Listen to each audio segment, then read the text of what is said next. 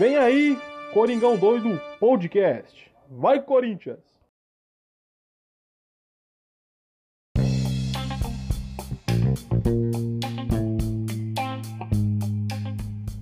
Fala, fiel! Beleza? Bem-vindos a mais um podcast aqui no Coringão Doido.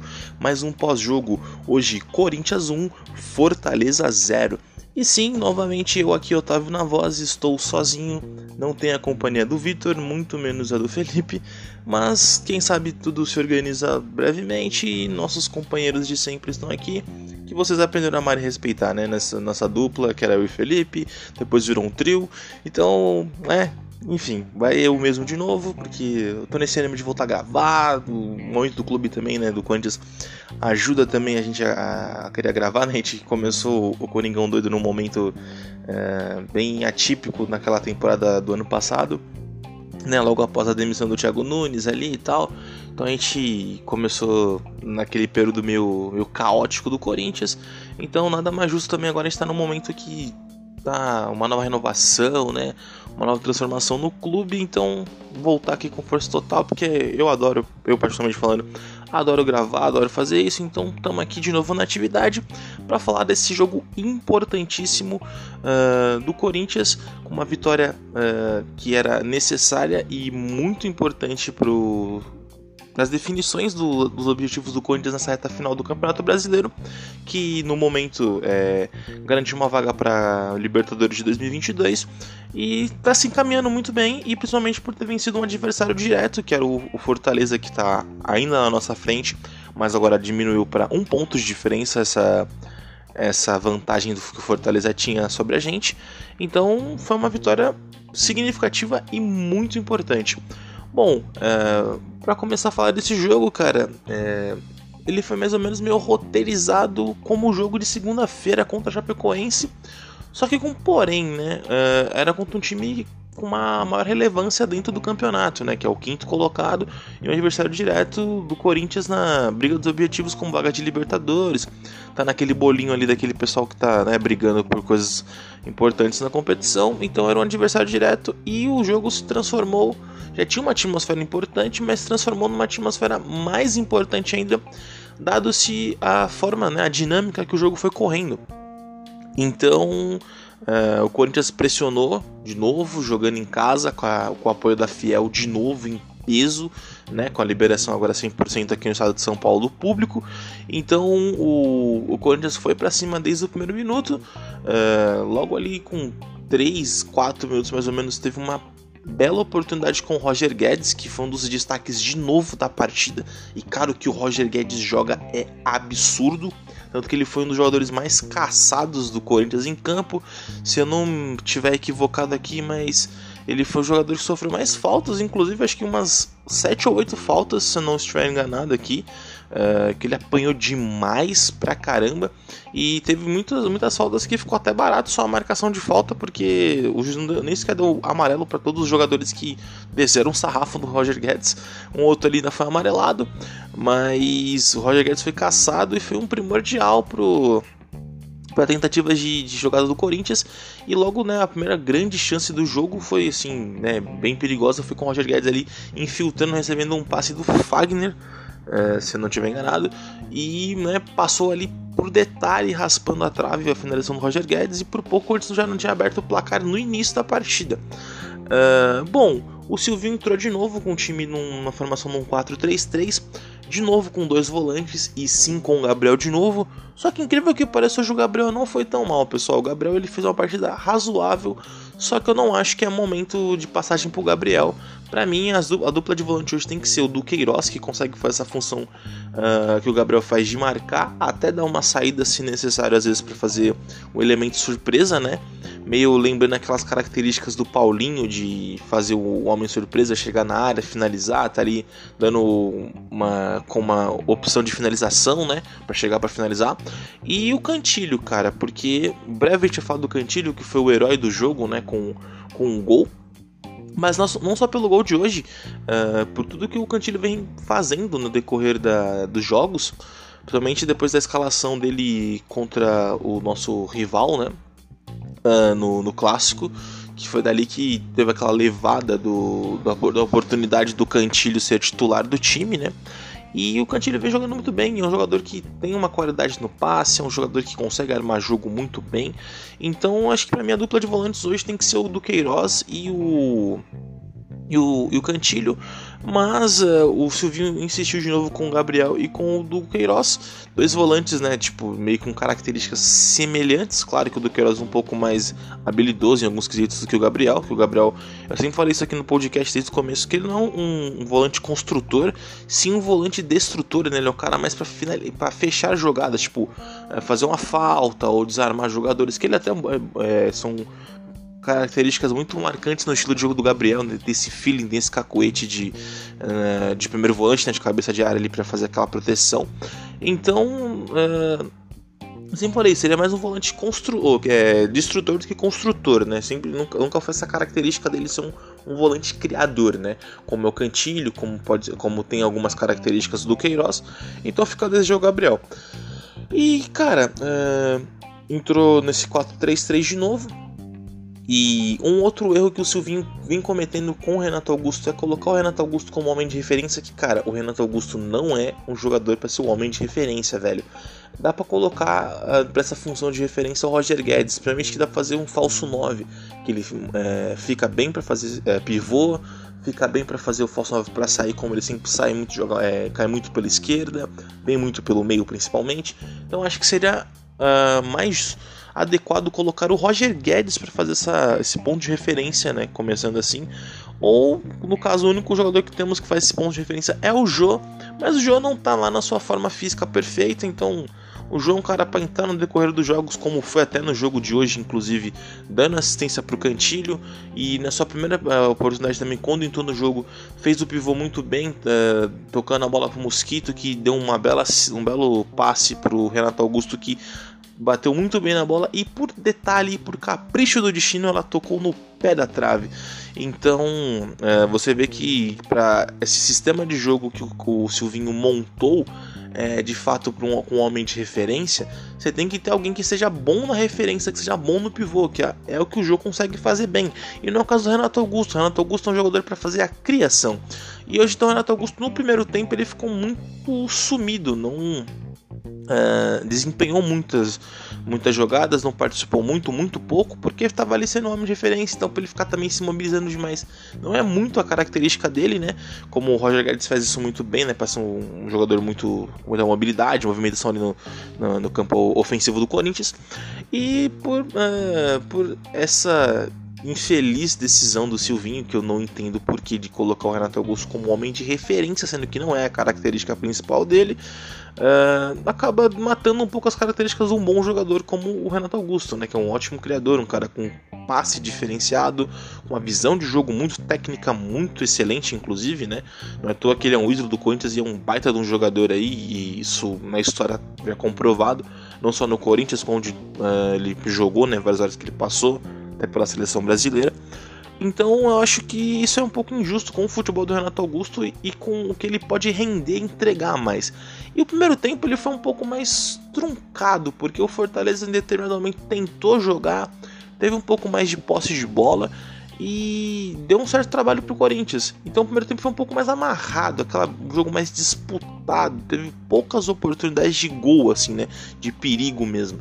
O Cássio até foi pouco exigido no, nos dois tempos, tanto no primeiro quanto no segundo, mas o primeiro tempo ele foi um pouco mais devagar, foi meio complicado, assim, até meio chato de assistir, digamos, né, mas pelo menos na minha visão. Cara, uh, segundo tempo o Silvinho vem com o Mosquito, meio que seria o óbvio, tipo, porque foi uma substituição que ele fez é, similar no jogo contra a Chapecoense, só que dessa vez foi diferente. Em vez de tirar o Gabriel, que é o volante, ele tirou o Gabriel Pereira, o G P. E cara, eu não esperava que ele faria isso, porque deu uma mobilidade, deu uma movimentação melhor pelo lado direito do Corinthians que antes no primeiro tempo. Todas as tentativas de criação, de ofensividade, foi pelo lado esquerdo, tanto que o Roger Guedes foi muito caçado, como eu frisei no começo aqui do, da, da minha fala em relação ao jogo. E o Corinthians estava meio refém só do lado esquerdo e não estava sendo tão produtivo assim, tentando, mas não tão produtivo. E do lado direito, né, poucas oportunidades. Então, com a entrada do Mosquito, é, que é um jogador de velocidade, que parte para cima pro drible, tem essa característica do mano a mano, né, de, de ser ali, né, é, como, como diz, a ousadia, né, partir pro drible e tal, uh, deu uma dinâmica melhor. O Fagner começou a sair um pouco mais, subir um pouco mais e fazer aquela dupla ali, ele, ele o Mosquito e o Fagner, uh, então, tipo, deu uma, deu uma consistência maior de criação. O Mosquito até teve uma boa jogada cortando dois zagueiros do Fortaleza e tentando um, um, uma finalização de cavadinha aqui, por felicidade do goleiro da Fortaleza, que foi bem na leitura da jogada, defendeu muito bem. Então, uh, eu não esperava que o G P fosse ser substituído, né, colocar o, o para entrar do Mosquito. E, bom, convenhamos que o G P ele foi bem apagado no jogo de hoje, não fez absolutamente nada no primeiro tempo, totalmente... É, porque, como eu disse, o, o lado direito do Corinthians não funcionou muito bem no primeiro tempo, não tentou muitas é, jogadas pelo lado direito, somente pelo lado esquerdo, e aí começou a ter uma versatilidade, uma versatilidade maior, tanto pela direita quanto pela esquerda, contra-ataques, muitas roubadas de bola no meio, muitas inversões de bola, tanto para a direita quanto para a esquerda, da direita para a esquerda, e o Roger Guedes é, tentando demais, bateu uma falta bem caprichosa que o goleiro pegou e bateu na trave também, né? Espalmou e pegou na trave por capricho também. Então o Corinthians teve muitas oportunidades reais de gol. E o segundo tempo foi, o Corinthians foi uh, avassalador, massacrando o tempo inteiro o Fortaleza. O Fortaleza não teve quase nenhuma oportunidade, de fato acho que nenhuma, talvez só uma ou duas após o Corinthians ter aberto o placar. Então antes disso o Corinthians massacrou o tempo inteiro. E o Silvinho depois tirou o Du Queiroz para colocar o Jô. E o Jô entrou muito bem, e se eu não me engano, foi as, as únicas substituições que o, o, o, o Silvinho fez na, na partida de hoje. Apenas o Mosquito e o, do, o, e o Jô. E eu notar uma coisa que eu não entendo muito no Silvinho é que ele não utiliza todas as substituições. Uh, eu não sei se é uh, por estratégia, ou porque ele tem preguiça, ou... sei lá, né, se ele talvez vê a necessidade de mexer uma, uma única peça aqui e ali, né, assim, pontuais, digamos. Então, uh, minto, entrou o entrou o Cantilho também, porque eu não lembro agora o lugar de quem que entrou o Cantilho, uh, não, perdão, o Cantilho entrou no lugar do, do Queiroz e o Jô entrou no lugar do Renato Augusto, na verdade, estava fazendo confusão. Então ele fez três substituições, ainda é permitido cinco substituições, o Silvio não fez todas as substituições, nesse jogo especificamente, e nos outros os jogos antecessores a esse ele não faz todas as substituições. E às vezes pode uh, ser um diferencial em jogos que estiverem mais amarrados, ter a necessidade de fazer todas as substituições possíveis, pois todo mundo pode ajudar, né? Um jogador que possa vir entrar do banco e fazer o diferencial. E cara, a partir do momento que o Cantilho entrou no segundo tempo, deu uma versatilidade maior para o Corinthians, uh, atacando mais, dando mais passes. O Jô, né, no lance do pivô, que era a ideia inicial do Silvinho, com o homem de referência que estava fazendo esse papel, o Renato Augusto, é... acabou ali uh, colocando... Uh... em prática essa ideia inicial do Silvinho com o Jô. Então o Jô deu assistência para o Cantilho, deu, né, fez um pivô assim que entrou, uma, uma finalização do Renato Augusto. Então, cara, propriamente falando assim, uh, o time jogou muito bem e não esperava que ia ser um jogo fácil, dado-se o fato do adversário que é o Fortaleza, que vem fazendo uma temporada excelente, e não é à toa que tá ali também brigando junto com o Corinthians e com os demais times ali na, do G quatro, do G seis ali, né, por vaga de Libertadores. Então é um time que vem tendo uma boa, uma boa temporada, muito pelo seu técnico argentino Juan Pablo Vojvoda, que é um, um bom técnico, um técnico dessa nova geração de, da, do futebol argentino, e está se consolidando com um trabalho, né, bem consistente aqui no futebol brasileiro, com uma equipe de, de porte médio, como o Fortaleza, que tem uma baita estrutura também. Então eu não esperava que esse é um jogo que o Corinthians venceria fácil, mas também não imaginava que esse é um jogo de novo com tanta cara de Corinthians, né, sofrido, criando bastante, o time uh, apanhando muito, o Roger Guedes em especial, né, tomando muito, muita porrada do, dos laterais e dos defensores do Fortaleza. E cara, uh, aos quarenta minutos, ali quarenta e um minutos, uma jogada bem construída, bem, bem trabalhada, bem construída, uh, do, um passe do Jô pro Cantilho, que saiu na cara do gol, teve a tranquilidade de bater bem uh, na... no, no, no contrapé do goleiro, bem no alto, e fez um baita de um golaço que fez a Fiel explodir uh, em massa, né? Tipo, e é tão bonito ver o estádio de novo cheio, é foda pra caralho, a gente é foda, a Fiel é foda. E, cara, uh, o Corinthians, mesmo assim, no finalzinho ali, fazendo gol de novo, claro, não tão no final, né, propriamente, no último lance, como foi no jogo contra a Chapecoense, acabou fazendo o gol ali no, nos momentos derradeiros, né, nos quarenta minutos, e conseguindo segurar bem e construir mais algumas oportunidades. O Roger Guedes teve uma oportunidade de ir na cara do gol e tentar matar o jogo de vez, fazer um segundo gol, mas infelizmente, né, não foi uh, caprichoso na finalização. Mas uh, no modo geral foi um jogo que o Corinthians precisava vencer, nem, nem como tá aquele estado clichê do futebol, nem que fosse por meio a zero, mas precisava vencer porque era o jogo primordial, principalmente em busca dos objetivos que o Corinthians tem Uh, na, na competição, que é a grande vaga na Libertadores.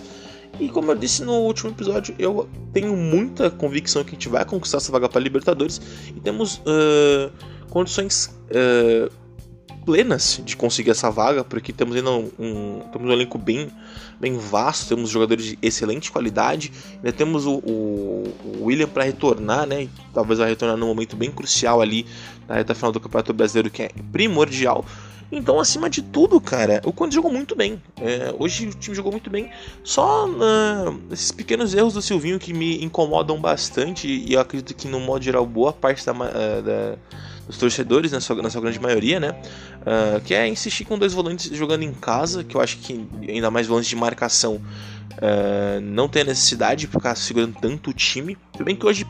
Uh, justifica-se um pouco porque é um time que sabe jogar bem, e eu até frisei isso quando o Corinthians pegasse um adversário, que, né, até falei, o próximo jogo, né, contra o Fortaleza, até mencionei isso no último episódio, que é um time que sabe jogar bem, que consegue uh, trabalhar bem, ser ofensivo, ser bem defensivamente, como o time do Fortaleza, uh, encontraria uma dificuldade, e caso seria necessário ter dois volantes de marcação.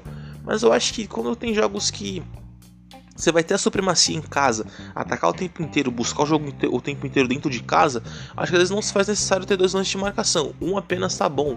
Ainda mais que o Cantillo vem tendo um bom momento, é um jogador que pode ser diferencial em passes, em criação, e ainda mais tendo um plantel excelente como o Corinthians tem agora, né? Com jogadores de, é, com a, a sua individualidade como ponto-chave, como é o Roger Guedes, como o Renato Augusto, o próprio Giuliano. Uh, então, cara, é, e, e o Renato Augusto, ele...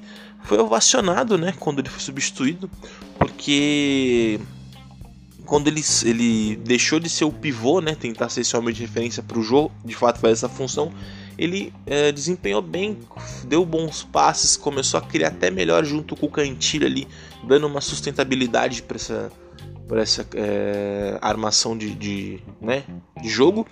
E o Corinthians fez uma boa partida, cara, assim, se for dar uma nota, assim, não, nem, nunca tivemos esse costume aqui no Coringão Doido, mas uh, se fôssemos dar uma nota de zero a dez, aqui eu particularmente falando, cara, eu daria uma atuação nove ponto cinco do Corinthians, porque, claro, nada é cem por cento perfeito, né, o tempo todo, mas, uh, no modo geral, foi um time que não se acomodou, Uh, sabia da suma importância que o jogo tinha, uh, ainda mais, né, um confronto direto numa reta final de Campeonato Brasileiro ali, onde começa a se definir de fato o, a briga pelos objetivos e as conquistas que você quer almejar no campeonato.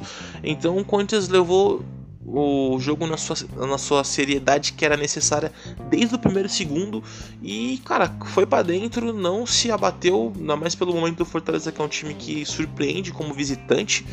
E o Corinthians foi pra cima, cara, não teve medo, a Fiel apoiando, e, e claro que a, a torcida dentro de casa é um diferencial, sempre foi um diferencial, e agora, nesse momento de reta final, que começa a se definir o, os finalmente do, do, do campeonato, é de suma importância a Fiel torcida, e, cara, é, então isso foi um baita de um diferencial, e o Corinthians soube aproveitar bem essa vantagem da, da, da Fiel, apoiando, e foi pra cima, cara. Eu gostei da postura do time, foi agressivo, soube combater, soube marcar bem. O Cássio foi pouco exigido, não fez nenhuma defesa perigosa de nossa, o Cássio teve que trabalhar muito, o time do Fortaleza incomodou, não.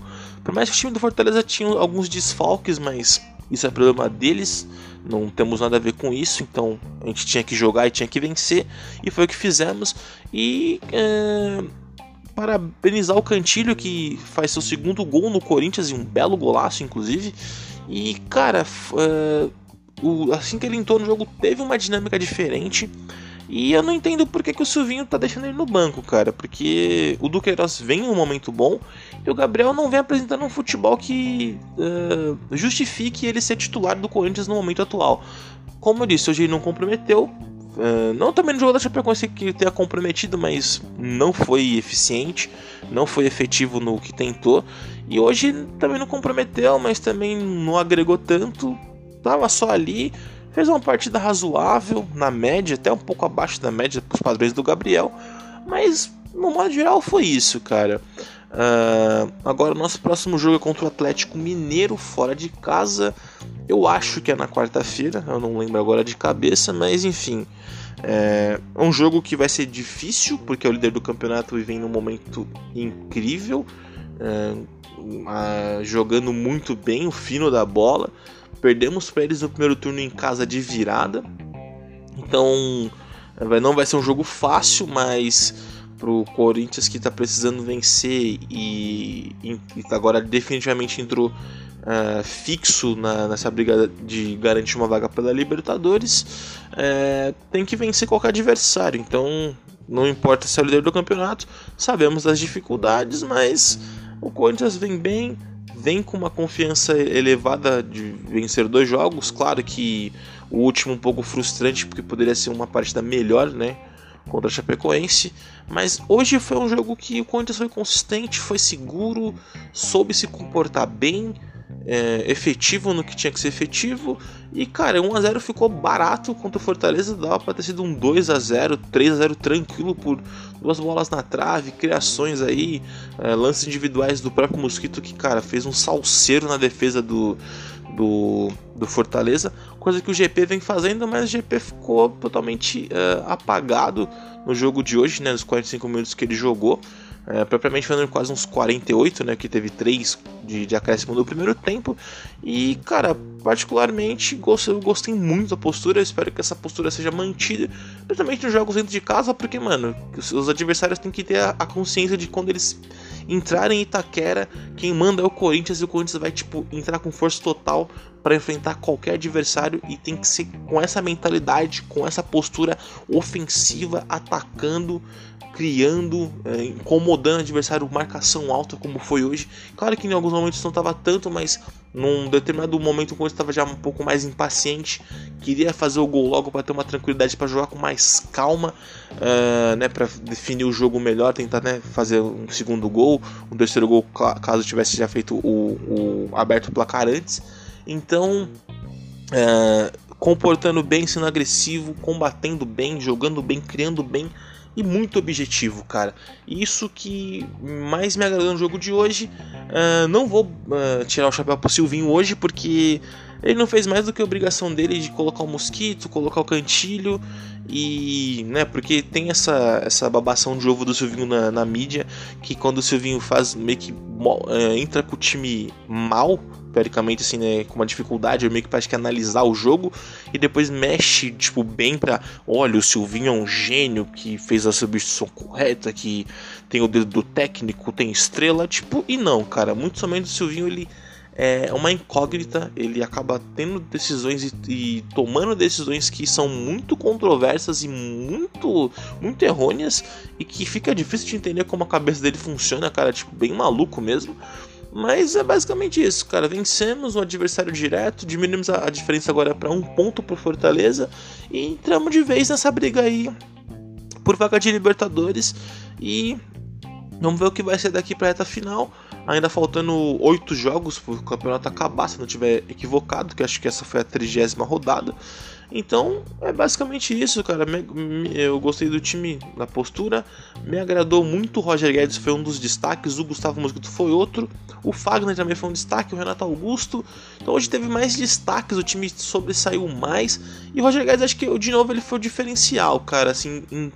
eu, eu gosto muito do estilo do Roger Guedes, porque é um cara que ele se mostra muito insatisfeito quando o jogo tá muito amarrado, quer tentar resolver.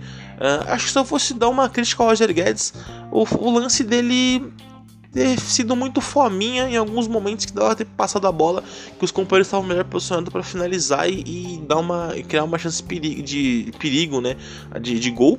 Mas fora isso, acho que não tem muito o que criticar, mas até entendo também em partes essa sede do Roger Guedes, essa, essa ganância. Porque, cara, o cara tá num momento iluminado, fazendo gol pra caramba, sendo muito produtivo, muito prestativo. E um dos grandes jogadores aí, né? Um dos grandes reforços do clube pra temporada aí, vem fazendo jus ao investimento, uh, ao peso que ele chegou no clube. E é basicamente isso, cara. É, foi um dos destaques, foi o jogador mais caçado. Então, eu gosto disso, como eu tava falando, né? Frisando só a fala do Roger Guedes, que é o cara que ele se incomoda do time... É... É, tá, tá, o jogo amarrado, quer decidir, quer, quer aparecer, quer ser prestativo, ajuda a marcar, é, né, cria, finaliza, sai da, do, do, da, da ponta, né, como tá jogando na ponta, na ponta esquerda, vem pelo meio, tenta fazer triangulação com o Fábio Santos, até pelo meio com, com o Renato Augusto, com o Du Queiroz. Então, cara, no modo geral eu gostei muito. Então os destaques pra mim foi o Roger Guedes, o Mosquito e o Renato Augusto, cara, e, e o Fagner. Foram jogadores que mais se destacaram.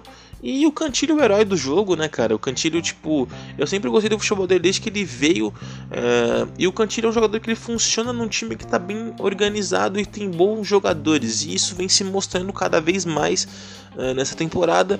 E isso é legal, cara. Isso é bacana. Uh, o Cantillo, né, cada vez mais se consolidando como um dos titulares. E até fazendo gol, então isso... Uh, até dá uma, um clamor maior nele para cada vez mais ser titular e ser um, uma das peças-chave desse time. E é isso, cara. Conquistamos três pontos, mantivemos a sexta colocação, uh, abrimos ainda, né, mantemos a vantagem para o sétimo colocado, que é o Internacional. E é basicamente isso, cara. Uh, quero agradecer pela audiência de todos vocês. Espero que vocês gostem da, do meu resumo aí, da minha visão nesse pós-jogo. Próximo jogo contra o Atlético Mineiro. É, espero voltar aqui com mais uma vitória, né? Estamos voltando bem com vitórias e isso é maneiro. É muito importante pro desempenho também. Mas é, vai ser um jogo muito complicado. Não vou arriscar palpite nem nada. Vamos ver o que vai acontecer, vamos de mente aberta. Claro que com moral elevado, porque estamos num momento... de decisão no campeonato, então isso é importante, tá com moral elevado, tá com um time bom e enfrentar o líder do campeonato. E é basicamente isso. Bom, se vocês quiserem seguir a gente nas redes sociais, segue a gente no Instagram, que é o arroba coringão ponto doido. Vai estar tá lá o link do, do episódio, vai estar tá lá o post, vai estar tá as coisas que vão tem que estar. Se vocês quiserem me seguir no, no meu Instagram pessoal, o meu Instagram pessoal é arroba pavião underline pascoal. Vai estar lá também na bio do, do Instagram do Coringão Doido. Eu vou postar também o episódio no meu perfil, o link. Uh, quiser seguir o Felipe, que é o criador do Coringão Doido, né, do, do nome Coringão Doido, é, arroba piva.piva underline, se não tiver enganado. E o do Vitor eu não passo, porque o Vitor não gosta de passar o Instagram ainda, mas vai convencer ele a passar o Instagram. E porque eu também não lembro de cabeça o Instagram dele, pessoal. Mas essa aí, fiel torcida, quero agradecer imensamente o carinho de vocês, uh, o... agradecer as mensagens de carinho que vocês tiveram comigo, uh, e com a gente em especial do Coringão Doido por ter... termos voltado. Quero pedir de novo imensas desculpas por termos ficado nesse ato gigante. Prometo agora fazer o possível para não, não deixar vago aqui. Como eu falei, nem que eu volte sozinho aqui várias vezes, vou, venho sozinho, venho gravar por vocês. E é minha diversão, adoro falar do Corinthians, adoro falar de futebol. E é basicamente isso, pessoal. Então, lembrando que aqui é o Coringão Doido, o podcast feito de corintiano para corintiano, sempre dando voz à fé torcida. Torcida, caralho. Tá vendo? Fiquei até nervoso. Errei aqui. Vamos de novo. Lembrando que aqui é o Coringão Doido, o podcast feito de corintiano para corintiano, sempre dando voz à fiel torcida e aquele sonoro vai Corinthians. Valeu, fiel, tamo junto e é nóis.